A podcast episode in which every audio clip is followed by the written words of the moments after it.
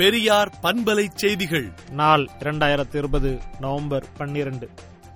பீகார் மாநில தேர்தல் முடிவுகள் கற்பிக்கும் பாடங்கள் குறித்து திராவிடர் கழக தலைவர் ஆசிரியர் கி. வீரமணி அறிக்கை விடுத்துள்ளார். அதில் பொது எதிரியை வீழ்த்தும் போது எதிர்ப்பு வாக்குகள் சிதறாமல் பார்த்துக் கொள்ள வேண்டும் என்றும் உழைப்பு மட்டும் போதாது வியூகங்களும் தேவை என்றும் கூறியுள்ளார். தமிழகத்தில் பள்ளிகள் திறப்பு ஒத்திவைக்கப்படுகிறது என்றும் வருகிற பதினாறாம் தேதி திங்கட்கிழமை முதல் பள்ளிகள் திறக்கப்படும் என்ற அறிவிப்பு ரத்து செய்யப்படுகிறது எனவும் சூழ்நிலைக்கேற்ப பள்ளி திறப்பு தேதி அறிவிக்கப்படும் எனவும் தமிழக அரசு தெரிவித்துள்ளது. டிசம்பர் இரண்டாம் தேதி முதல் முதுநிலை இறுதியாண்டு அறிவியல் மற்றும் தொழில்நுட்ப மாணவர்களுக்காக கல்லூரி பல்கலைக்கழகம் திறக்கப்படும் என்று தமிழக அரசு அறிவித்துள்ளது.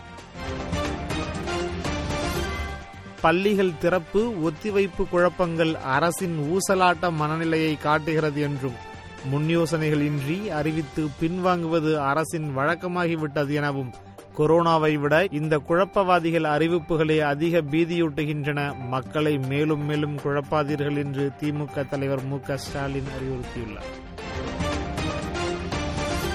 தென்மேற்கு வங்கக்கடலில் அடுத்தடுத்து இரண்டு குறைந்த காற்றழுத்த தாழ்வு நிலை உருவாகியிருப்பதால் தமிழகத்தில் கனமழை பெய்யக்கூடும் என்று வானிலை ஆய்வு மையம் தெரிவித்துள்ளது.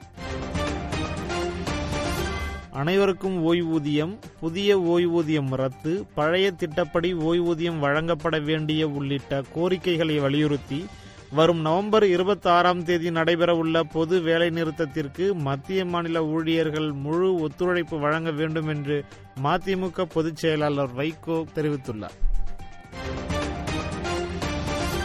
எழுத்தாளர் அருந்ததி ராய் எழுதிய வாக்கிங் வித் த காம்ரேட்ஸ் என்ற புத்தகம் நெல்லை மனோன்மணியம் பல்கலைக்கழகத்தின் பாடத்திட்டத்தில் இடம்பெற்று இருந்தது அதை நீக்கக்கோரி பாஜகவின் மாணவர் அணியான ஏபிவிபி தொடர்ந்த போராட்டத்தின் விளைவாக பாடத்திட்டம் நீக்கப்பட்டுள்ளது. இதற்கு கல்வியாளர்கள் மற்றும் அரசியல் தலைவர்கள் மத்தியில் கடும் கண்டனம் எழுந்துள்ளது. பீகார் தேர்தல் வாக்கு எண்ணிக்கையில் குளறுபடி நடந்துள்ளது என்றும் பணபலம் அதிகாரத்தை பயன்படுத்தி ஆர்ஜேடி வெற்றியை தடுத்துவிட்டனர் எனவும் ராஷ்டிரிய ஜனதா தளத்தின் தலைவர் தேஜஸ்வி குற்றம் சாட்டியுள்ளார்.